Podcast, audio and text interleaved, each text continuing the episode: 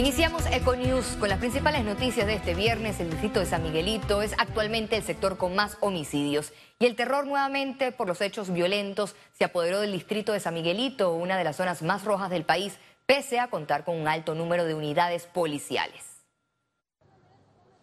El dolor por el luto tocó la puerta de una familia panameña. En la comunidad de la Providencia en San Miguelito hay consternación tras el hallazgo de una cabeza humana arrojada cerca a un restaurante. Esta es la situación que se dio ayer en San Miguelito, ya hay una línea de investigación bastante adelantada, lo que podemos adelantarle más que todo que se trató de un tumbe de drogas. Se trata de un joven de 18 años de edad apodado Yejin. Su cabeza fue arrojada justo en el restaurante de su tío. La Policía Nacional y el Ministerio Público redoblan las investigaciones para ubicar el cuerpo de la víctima. Este medio de comunicación hizo un recorrido en la Providencia, pero los familiares y los vecinos, por temor, prefirieron acogerse al código de silencio para evitar represalias de las bandas que operan en el sector. Cada vez que hay confiscaciones de drogas, hay problemas en la ciudad. Porque alguien es el responsable de ese cargamento. Eso tiene, y eso se llama crimen organizado.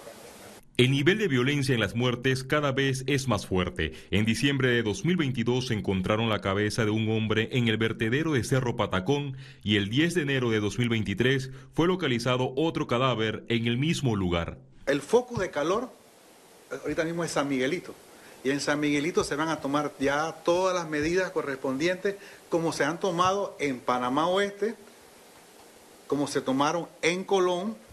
La providencia es un reflejo de cuando la juventud abandona los estudios, los finales pueden conducir a la muerte o a la cárcel. El año 2022 cerró con 501 homicidios a nivel nacional. La violencia en las calles todavía persiste. En lo que va de enero de 2023 se han registrado 28 asesinatos. Nueve de ellos han sido en el distrito de San Miguelito. Félix Antonio Chávez, Econius. Los dirigentes del Partido Revolucionario Democrático concuerdan con el Ejecutivo de que la ley de extinción de dominio debe ser discutida por la Asamblea Nacional de Diputados y no archivada. Nosotros no podemos no dejar de discutir la ley. Tú puedes tener opiniones contrarias o puedes mejorar el proyecto, pero hay que discutirla, señores. Nosotros no podemos mirar y decir que no está pasando nada. Sí está pasando. Entonces yo comparto la decisión de que la mejor forma que tenemos de hacer resolver un tema como este es sentarnos a discutir, ver los puntos que tenemos de acuerdo y los que son que no coincidimos, entonces veamos los puntos intermedios. La embajadora de Estados Unidos en Panamá, Mari Carmen Aponte, reiteró la importancia de la aprobación de una ley de extinción de dominio. Además, se refirió a los beneficios de esta ley en diversos países. Nosotros vamos a respetar cualquiera que sea eh, la decisión de la legislatura. Lo que sí puedo decir y afirmar profundamente es la diferencia que una ley como extinción de dominio ha tenido en Estados Unidos, en República Dominicana, en Colombia y en otros países donde se ha usado. El Tribunal Electoral aclaró este viernes que los precandidatos por la libre postulación tienen la libertad de recolectar firmas a nivel nacional en las fechas de carnaval. En la conferencia de prensa del Plan General de Elecciones, los magistrados advirtieron que la única prohibición es recoger las firmas en lugares de expendio de bebidas alcohólicas. Por supuesto que si un candidato quería un carnaval, pero pone, va a recoger firmas lejos del lugar donde se está la venta y toma de eh, eh, bebidas alcohólicas, por supuesto que no puede estar ahí pero que los días están habilitados para recoger firmas, perfectamente están habilitados para recoger firmas. El Tribunal Electoral reveló que 48 mil panameños fueron excluidos del padrón electoral, es decir, no podrán ejercer el voto en las elecciones generales el 5 de mayo de 2024 si no reactivan su estatus. Tienen hasta el 5 de julio para reclamarle presencialmente al Tribunal Electoral, yo estoy aquí, de carne y hueso, porque los que la filosofía de esta exclusión es para depurar el padrón. Porque si usted no ha votado en 15 años, no ha hecho ningún trámite, ni por registro civil, ni por segulación, ni por organización electoral, es que usted o no vive en Panamá o está muerto. El magistrado Eduardo Valdés Escofere indicó cuáles son las causales de impugnación al padrón electoral más comunes. Los delitos electorales que más se cometen en Panamá son los cambios dolosos de residencia.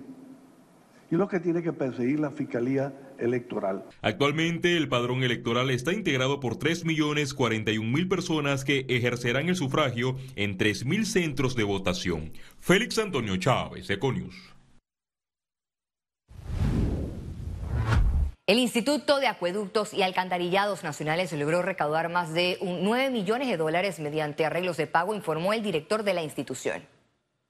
Mucha gente entró en problemas económicos, perdieron empleo, congelaron empleo.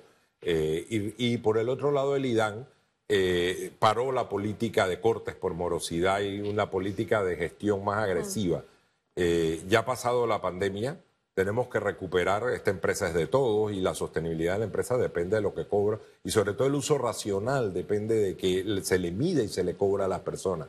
Así que iniciamos el año pasado con, una, con un programa donde dábamos descuentos, te, quitábamos los recargos. El Año Nuevo Chino está por llegar y en Panamá se celebra por todo lo alto. Hoy se inauguró el Festival de la Primavera en el Parque y cincuentenario con actividades para toda la familia. Jóvenes y adultos se acercaron al Parque Quinto Centenario para disfrutar de diferentes presentaciones artísticas como la danza del dragón y otros cantos tradicionales de la cultura china. Las personas también degustaron los platillos de la gastronomía china y visitaron los stands con artesanías de la etnia. El evento se extenderá hasta el domingo 22 de enero. Sin importar dónde estés, Trifte Panamá está siempre cerca de ti, con 11 sucursales en todo el país. Para reservaciones, visítalos en panamatrifte.com. Presenta Economía. Panamá avanza en la digitalización de procesos. Empresas como Visa y Mastercard resaltaron el liderazgo del país en la región por todas las transacciones digitales. Realizar pagos sin contacto, es decir, sin entregar la tarjeta de débito o crédito en el comercio, es una tendencia de transacciones tecnológicas rápidas y seguras, en la cual Panamá ha avanzado rápidamente desde el año 2020. Va extraordinariamente bien. Eh, lo que hemos tenido eh, son muy buenas noticias en el tema de pagos sin contacto, por ponerte un ejemplo. Eh, Panamá se convirtió en uno de los países que más uso de pagos sin contacto tiene en la región. Hoy el 73% del 100% de transacciones que se hacen presenciales ya es con una tarjeta sin contacto. Está por arriba de países, eh, digamos, de otros países en la región como México, por ejemplo.